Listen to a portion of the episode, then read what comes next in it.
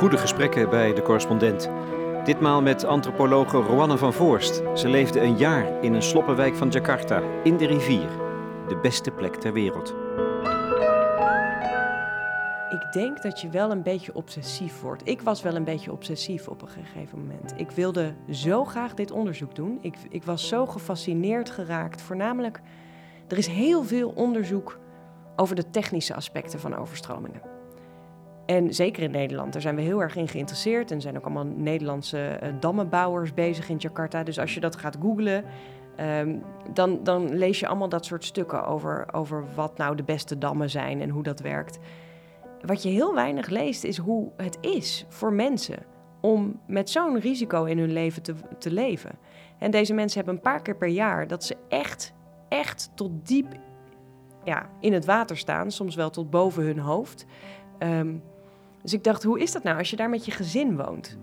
Leer je je kinderen zwemmen? Heb je een soort vluchtplan? Voel je je onveilig of ben je er zo aan gewend dat het normaal voelt? En ik was er echt van overtuigd, en ben ik nog steeds, dat daar onderzoek naar gedaan moest worden. Zeker met al die verhalen tegenwoordig hè, over klimaatveranderingen en dat dat dan de armsten zijn die er het meeste onder lijden. Ja, ik wil weten hoe mensen dat dan ervaren zelf. En dat verhaal hoor je eigenlijk niet zo vaak. Ik, ik was op zoek naar zowel de ervaring als naar hun strategieën om ermee te dealen. Um, voor een deel is het wanhoop. Je gaat alleen wonen op zo'n gevaarlijke plek. En dit geldt niet alleen voor de Jakartanen, maar eigenlijk voor. Rowanne van Voorst, antropologe.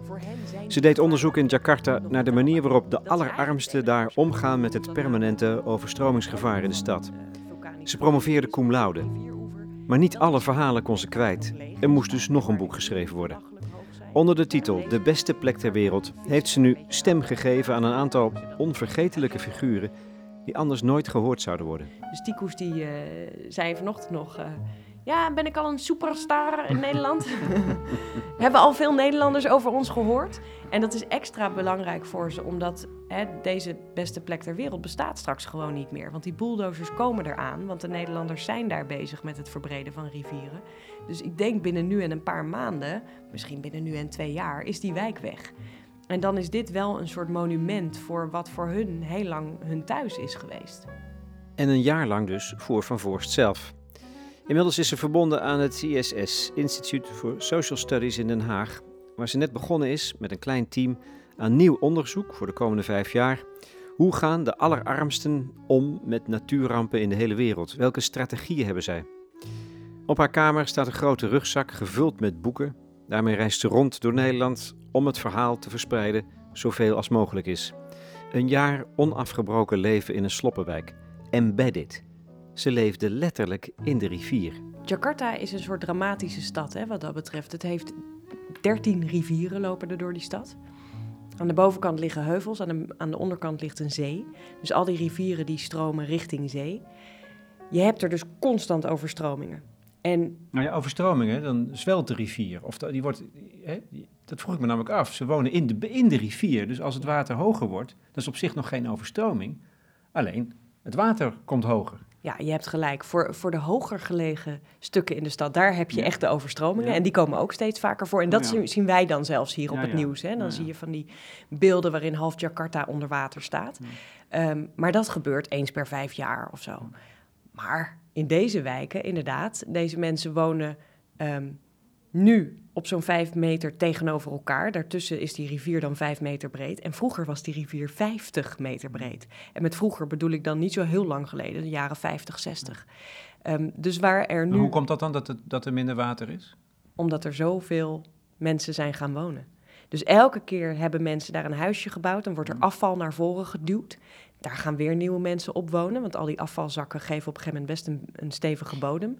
En zo wordt die rivier dan vreselijk vernauwd. En dan inderdaad, waar gewoon het rivierwater normaal zou uitvloeien, um, ja, daar staat nu een huis. Dus dan staan die mensen gelijk tot aan hun neus onder water. Dat idee. Wie zijn die mensen? Hoe houden ze stand aan de uiterste rand van de samenleving, te midden van het gevaar, de enige plek die ze gegund is? Ik heb aan Roanne gevraagd om mij aan een aantal van hen voor te stellen. Om te beginnen met Tikus. Want met hem is het allemaal begonnen. Tikus heb ik ontmoet in de bus. Ehm, en ik was toen al een hele tijd in Jakarta en ik werd wanhopig. Want ik wilde voor mijn onderzoek heel graag in zo'n overstromingsgevoelige wijk wonen. Alleen het lukte me gewoon niet om er eentje binnen te komen. Want sloppenwijkbewoners zijn over het algemeen, althans dat was mijn ervaring, best wantrouwig tegenover buitenstaanders. En als er zo'n lange blanke de wijk in komt, dan denken ze, nou, die werkt vast voor de overheid. En wij wonen hier illegaal, want het, mag niet, hè, zomaar een huisje bouwen op die rivieroever. Dus ehm, die zal vast iets naars van ons willen of ons weg willen sturen. Dus ze stuurde mij ook gewoon weg. Ehm, dus tegen de tijd dat ik Tico's tegenkwam, was ik, was ik doodmoe van elke dag in bussen eruit, vragen, weer weggestuurd worden. En het dreigde niet te gaan lukken. En toen kwam ik Tico's tegen. En Tico's uh, was destijds een jaar of 17, straatmuzikant, wees, geen ouders, geen familie, helemaal alleen in Jakarta. Uh, is als kind achtergelaten, had geen familie toen zijn ouders overleden. En hij um, speelde een liedje, dat doen heel veel van dat soort jongeren in, in het openbaar vervoer. Dat is ook illegaal, dus vandaar dat ze doen in de bus, dan ziet de politie het niet. En dan tokkelen ze wat op hun ukulele en ze zingen een beetje en dan uh, geven mensen wat geld. En ik gaf ook geld.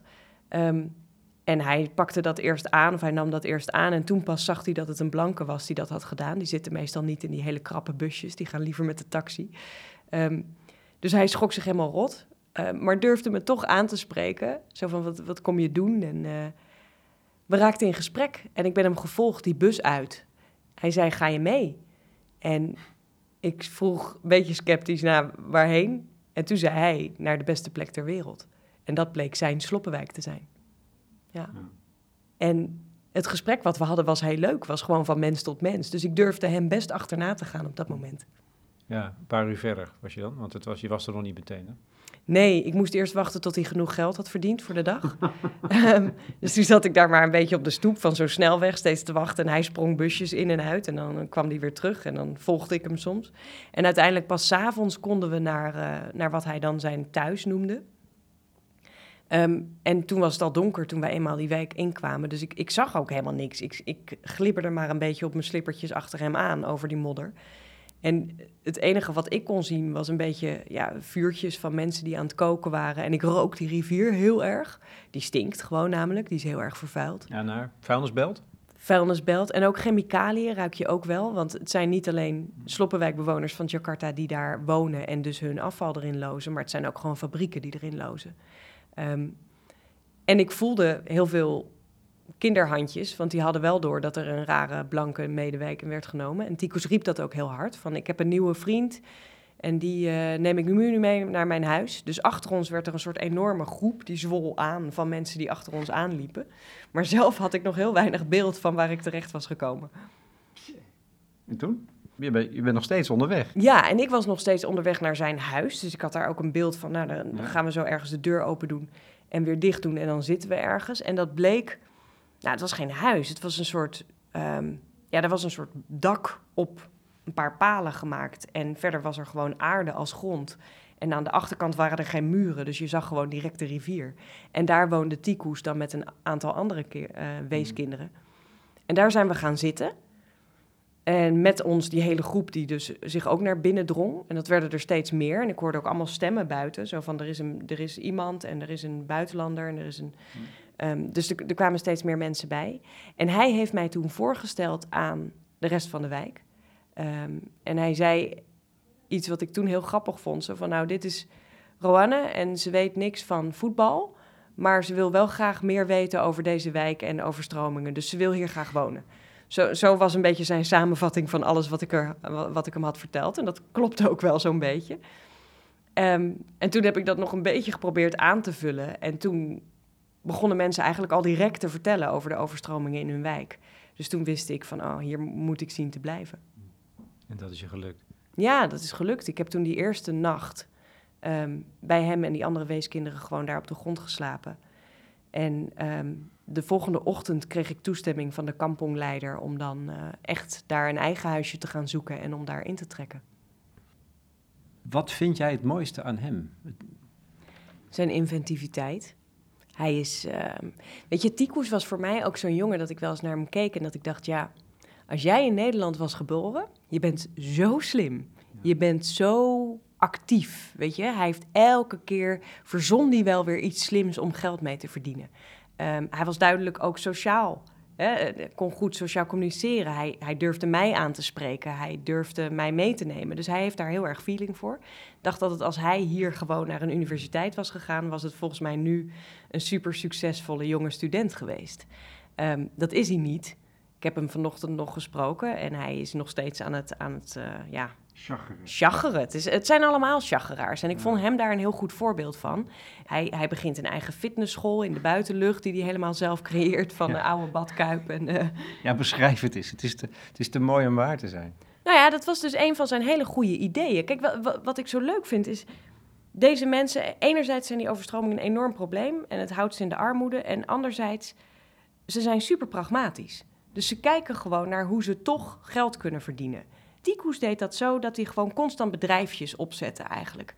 Uh, hij had een soort security business. Dan bood hij mensen privébeveiliging aan. Net als in de Villa-wijk, zei hij dan. Dat geeft u een heel luxe gevoel in deze wijk. Nou, dat wilden sommige mensen dan wel. En als ze het niet wilden, dan keek hij er lichtelijk dreigend bij... met al zijn bendeleden op de achtergrond. Dus dan deden mensen het alsnog. Maar met die fitnessschool, ja, dat was, dat was een idee van hem... Hij zei, luister, ehm, al die rijken die gaan hier naar die, naar die fitnessclubs met airco en zo. Dat hebben wij hier niet.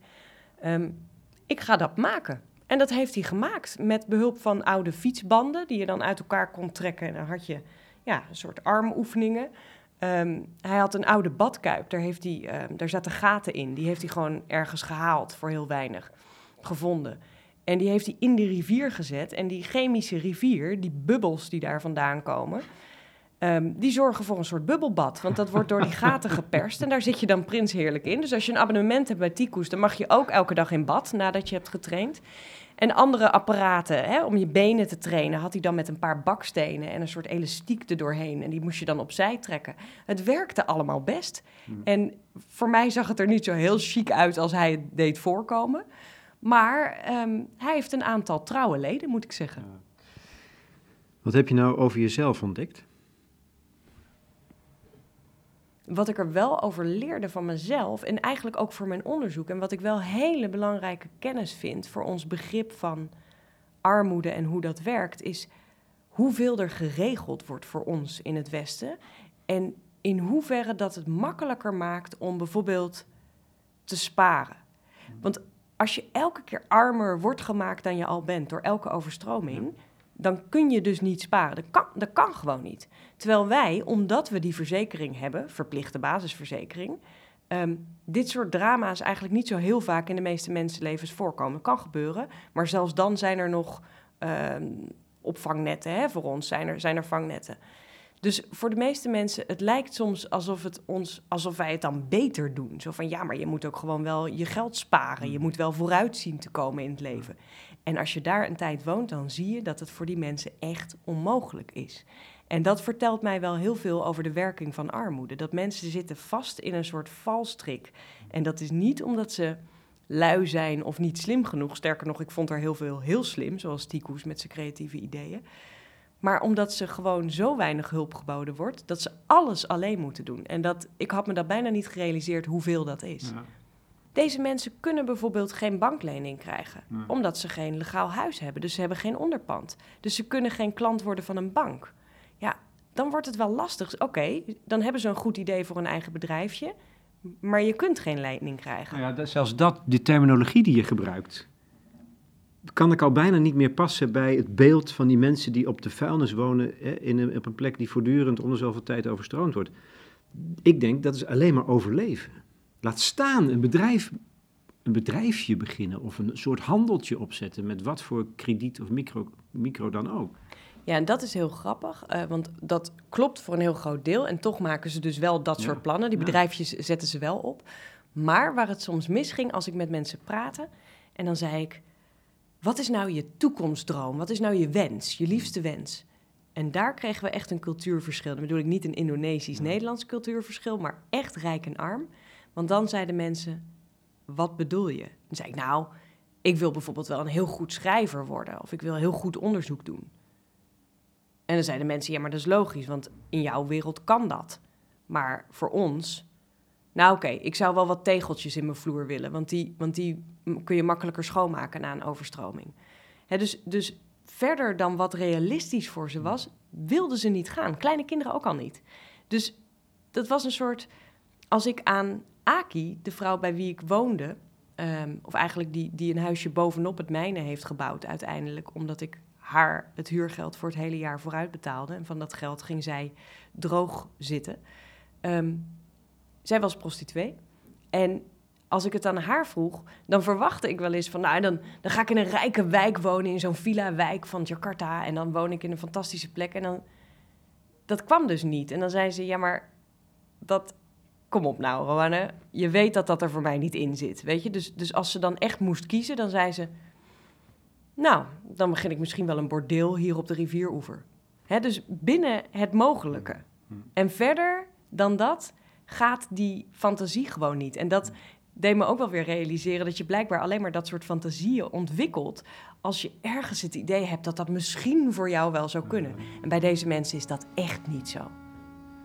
Dus ook Jakarta is een wereld waar de tegenstellingen, de ongelijkheid steeds groter wordt. Het wordt letterlijk bijna uit elkaar getrokken. Als voorbeeld voor wat er misschien wel in de hele wereld gebeurt. Ja, absoluut. Nou ja, het is interessant, want eh, Indonesië is een land wat we vroeger altijd als ontwikkelingsland beschouwden. En de laatste jaren, eigenlijk gaat het heel goed met de economie. Dus er is nog steeds 6% groei en dat is best wel knap gezien alle financiële crisissen die er in uh, Azië zijn geweest. Tegelijkertijd zie je dat inderdaad uh, de verdeling tussen arm en rijk toeneemt. Dan komt er ook wel weer een middenklasse op. Daar is nu heel veel, uh, wordt daarover geschreven oh, maar er is een opkomende middenklasse. Dat klopt. Maar je ziet nog steeds dat die allerarmsten, die blijven echt achter.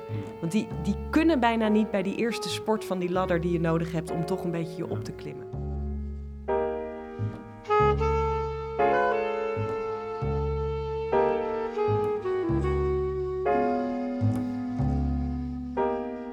Aki was heel belangrijk. Aki heeft mij uh, geadopteerd, vond ze zelf.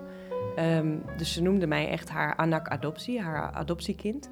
Um, Tikus heeft mij aan een huisje geholpen. Dat huisje was van Aki. Aki was ook zo'n slimmerik, dus die zag daar wel geld in.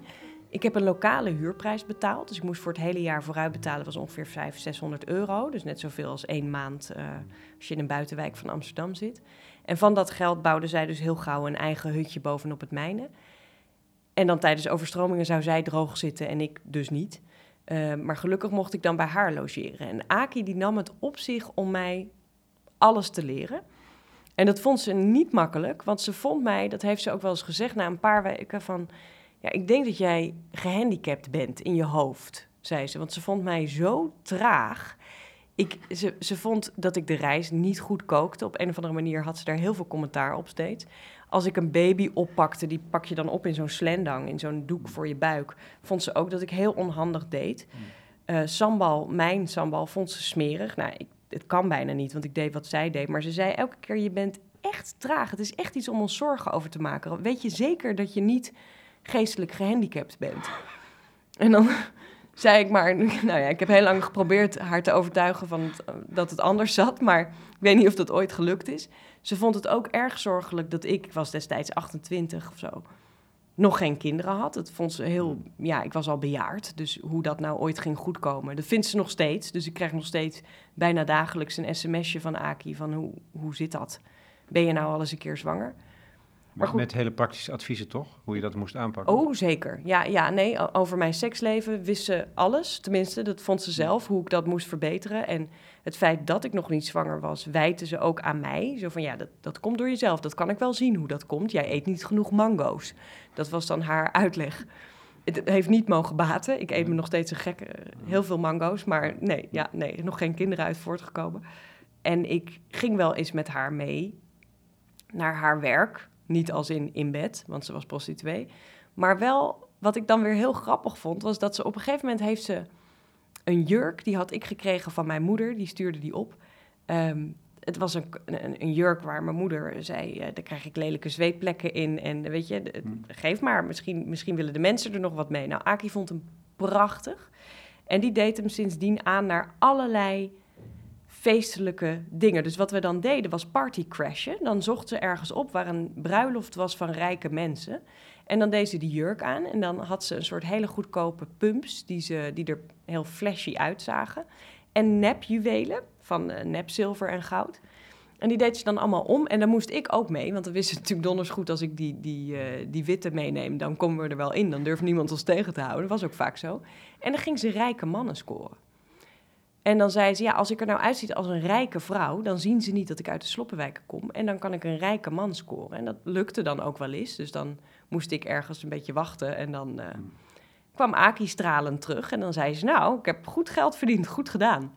Dus weet je, het, was, het gaf me ook wel een heel ander idee van... Ik vind het natuurlijk ergens heel oncomfortabel, hè? Zo'n vrouw die, die um, seks verleent echt uit puur strategische financiële overwegingen. Um, en in, in Jakarta zou niemand het zeggen hè, dat zij prostituee is, want prostitutie is illegaal. Dus dan heb je een probleem. Dus zij sprak nooit over zichzelf als hoer. Um, ze sprak ook nooit over klanten, maar ze had het dan over boyfriends in het Engels. Um, en ze liet zich het liefst ook niet uitbetalen in geld, maar in cadeautjes. Dus zo'n nephorloge bijvoorbeeld. Hm. Of een uh, bal voor een klein kind. Of een leuke nieuwe jurk of nepparfum. Hm. Al die dingen. Dat vond ze veiliger, want het was gewoon een, een veiligheidsoverweging. Dat je niet een uh, radicale moslimgroep hebt of hm. zo die uh, dan gaan huishouden in je huis omdat ze je willen straffen voor het uitvoeren van iets illegaals. Nee, zij was een, uh, een zaken vrouw, zo beschreef ze zichzelf, die een bepaalde service bood. Nou ja, dat klopte natuurlijk ook. Maar daar botsen verschillende culturen natuurlijk ook op elkaar. En jij dompelt je een jaar lang moedwillig onder in een andere cultuur, die op sommige aspecten vreemd is aan de onze, die wijcultuur, islamitische cultuur, waar weliswaar allerlei dingen ondergronds wel gewoon gebeuren. Ja hoor. Ik ontkom natuurlijk niet aan de vraag in hoeverre jij bent aangetast door dat leven daar. Ben je niet een beetje minder geschikt geworden voor het leven in ons rijke Westen? De eerste periode was het heel erg. Toen kon ik echt geen geld meer uitgeven. Gewoon dat, dat lukte gewoon niet. Want hoe lang duurt zo'n periode dan? Nou, ik denk twee jaar zo. Nou ja. ja. Maar dat vind ik dus wel heel lang, toch? Ja, dat was het ook wel. Um, maar op een gegeven moment begon ik wel... Dat begon gek te voelen. Je begint dan frictie te voelen. Hè? Dus als er vrienden aan je vragen... hey, zullen we ergens koffie gaan drinken? En jij denkt alleen maar nee, dat kan niet, want zo'n café latte kost zoveel geld en dat zijn zoveel maaltijden in Jakarta. Dan voel je op een gegeven moment wel, ja, ik ben nu wel echt gek aan het doen.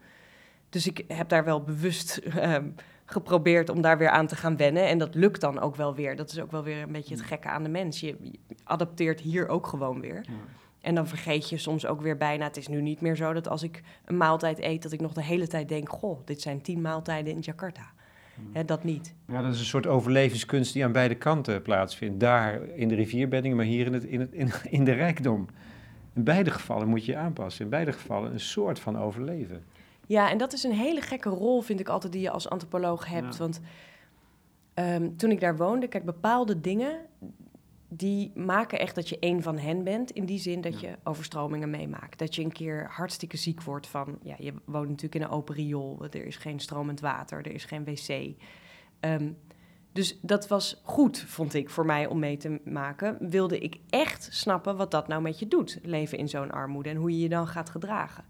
Tegelijkertijd, je wordt nooit helemaal een van hen. Want ik had altijd mijn ticket retour. En net als met Aki, zij vertelde me op een gegeven moment heus wel de grappige details van uh, die ze dan had met haar boyfriends. Maar ik was terughoudend met wat ik over mijn liefdesleven bijvoorbeeld vertelde. Dus ik had een vriendje in Nederland toen.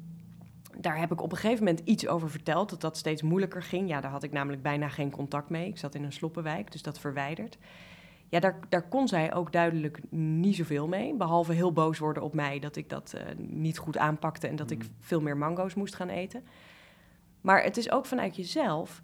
Kijk, je speelt wel een beetje de good woman. Mm. Je wil door iedereen geaccepteerd worden in zo'n wijk, want je wil dat iedereen zo open mogelijk alles aan jou vertelt. En dat maakt dat je toneel speelt. Ik zou nooit snauwen tegen iemand. Ik zou nooit zeggen wat een onzin wat je daar zegt. Ik mag wel kritisch zijn, maar ik was wel altijd de meest beleefde vorm. Beetje zoals je de eerste keer bij je schoonouders doet. Zo, zo moet je je mij voorstellen. En dat geeft wel een hele vreemde, beetje onprettige situatie voor jezelf. Ja. Weet je, ik vond het heel vaak heel moeilijk. Ik weet niet eens of ik het ehm, als leuk zou omschrijven, want ik vond het heel vaak helemaal niet leuk. Ehm, wat ik heel erg moeilijk vond, was echt het complete gebrek aan privacy. Gewoon nooit een minuut alleen, want iedereen was altijd in mijn huis. Ik, ik kon gewoon niet een deur dicht doen, want er was niet eens een sluitende deur. Ehm, maar ook de oververmoeidheid. Ik sliep nooit meer dan vier uur, want dan schalde de moskee alweer en dan ging Aki alweer aan het werken. Dus ik werd ook steeds vermoeider en steeds zwakker eigenlijk. Dus of ik het leuk vond, mm, het voelde meer alsof ik een marathon aan het rennen was. Tegelijkertijd, en wat me denk ik daar hield, was dat ik wel steeds echt oprecht heb gevoeld dat het zo'n kans was om met mensen zo diep in aanraking te komen die je normaal niet tegenkomt. Laten we nou eerlijk zijn. Zelfs in Nederland ga ik al niet en niet uit kwaad wil, maar omdat ik dat soort mensen niet tegenkom, met mensen uit daklozen bijvoorbeeld. Ja, die zie ik wel eens op straat. Ehm, maar nu leefde ik er een jaar lang tussen, tussen mensen met zulke armoede. En daar, ik vond dat heel bijzonder. Ik heb dat altijd heel bijzonder gevonden. Dus ja, dat heeft me wel verrijkt. En ik heb ook op een vreemde manier vriendschappen gesloten. Dat was voor mij wel van, ik wilde niet weg uit die wijk en dan een mooi proefschrift erover schrijven. En dat was het dan. Dat kon gewoon niet meer. Ik, ik was daar een kind van de wijk geworden. Dus ik kon dat contact ook niet meer kwijt. En dat is ook niet zo. Dat, ik kan dat nog steeds niet. Ochtends als ik op mijn telefoon kijk en ik krijg alle roddels binnen van de wijk. Dat zijn er soms echt wel honderd. Want alle jongeren hebben WhatsApp, want internet kost niks in de wijk. Dus die, die vertellen me elke dag uh, alles wat er gebeurt. Belangrijke en onbelangrijke zaken. Um, ja, ik, ik kan dat niet negeren. Ik kan daar niet, niet op antwoorden. Dat lukt gewoon niet. In termen van beleid, kunnen, wat kunnen wij er in termen van beleid in Nederland van leren? Van het beeld dat je schetst?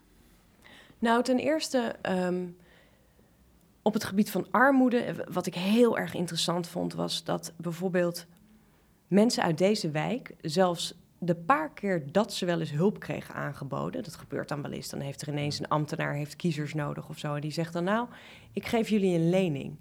Zeiden mensen nee. Nee bedankt, hoeven we niet. En dan zei die ambtenaar tegen mij: Nou, die mensen vinden het zeker lekker om arm te zijn, weet je? Mm. Lekker ondankbaar. En dat was een typisch geval van wat we überhaupt wel zien in ontwikkelingssamenwerking. Is dat er vaak met hele goede intenties dan een soort gift wordt gegeven.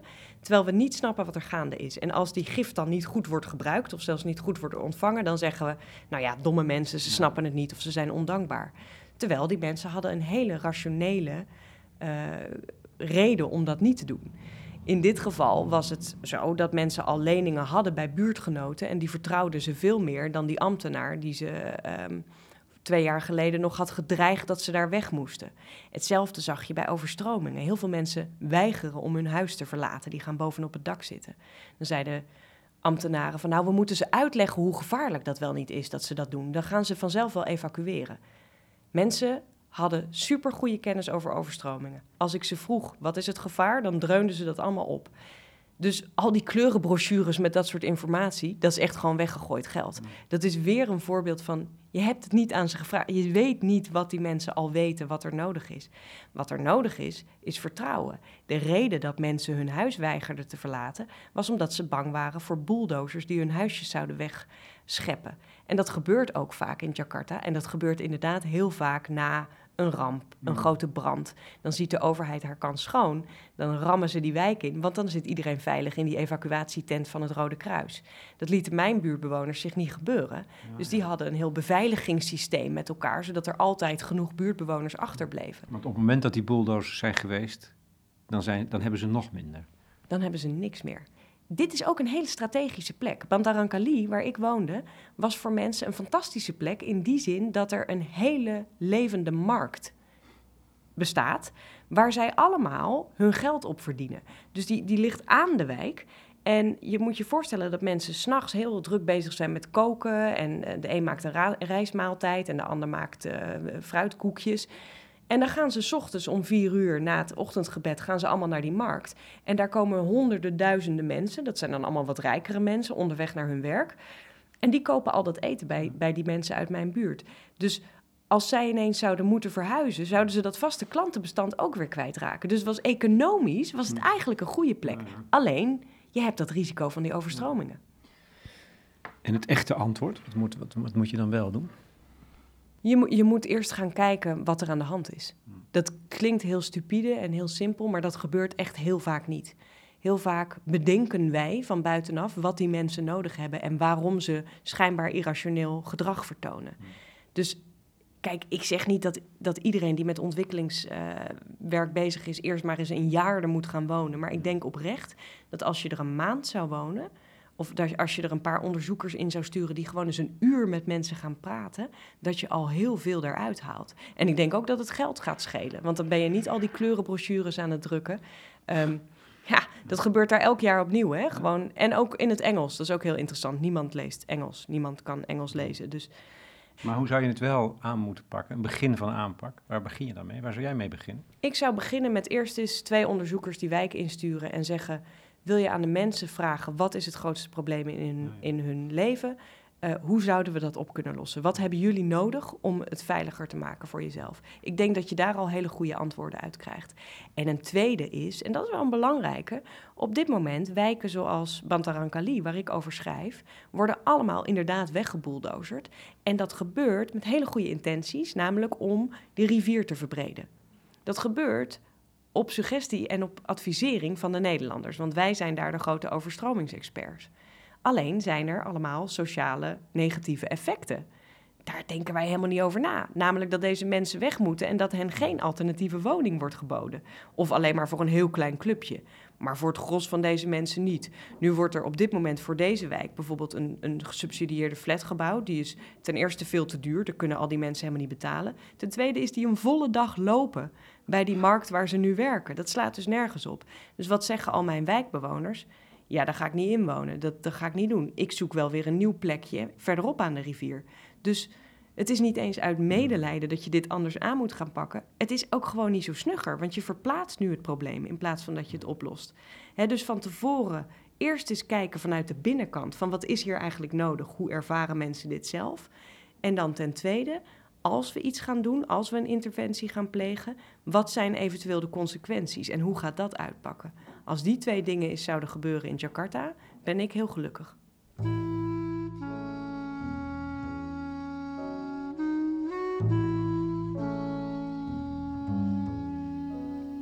Laatste personage?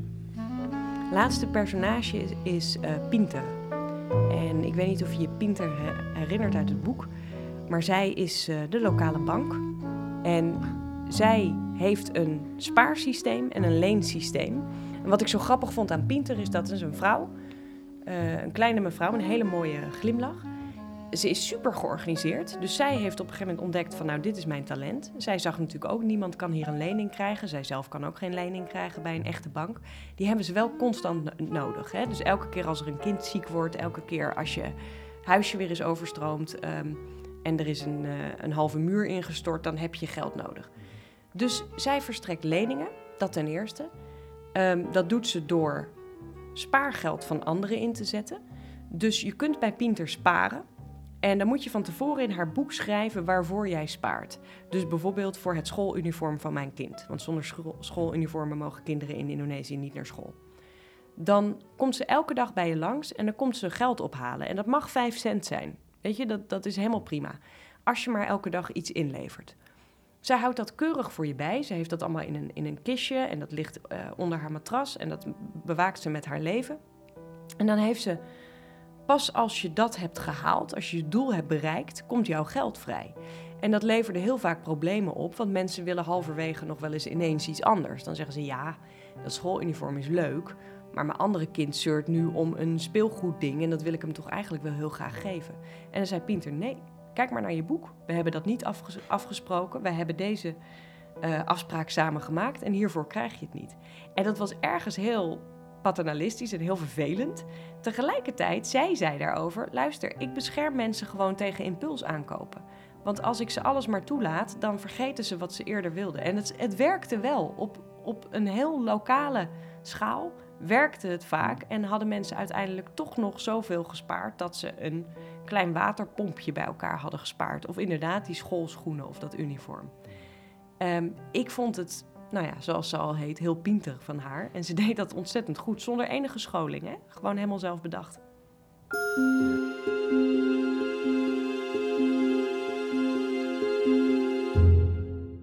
Rowanne van Voorst. In gesprek met Lex Bolmeijer over haar boek De beste plek ter wereld. Leven in de sloppen van Jakarta. Voor de correspondent.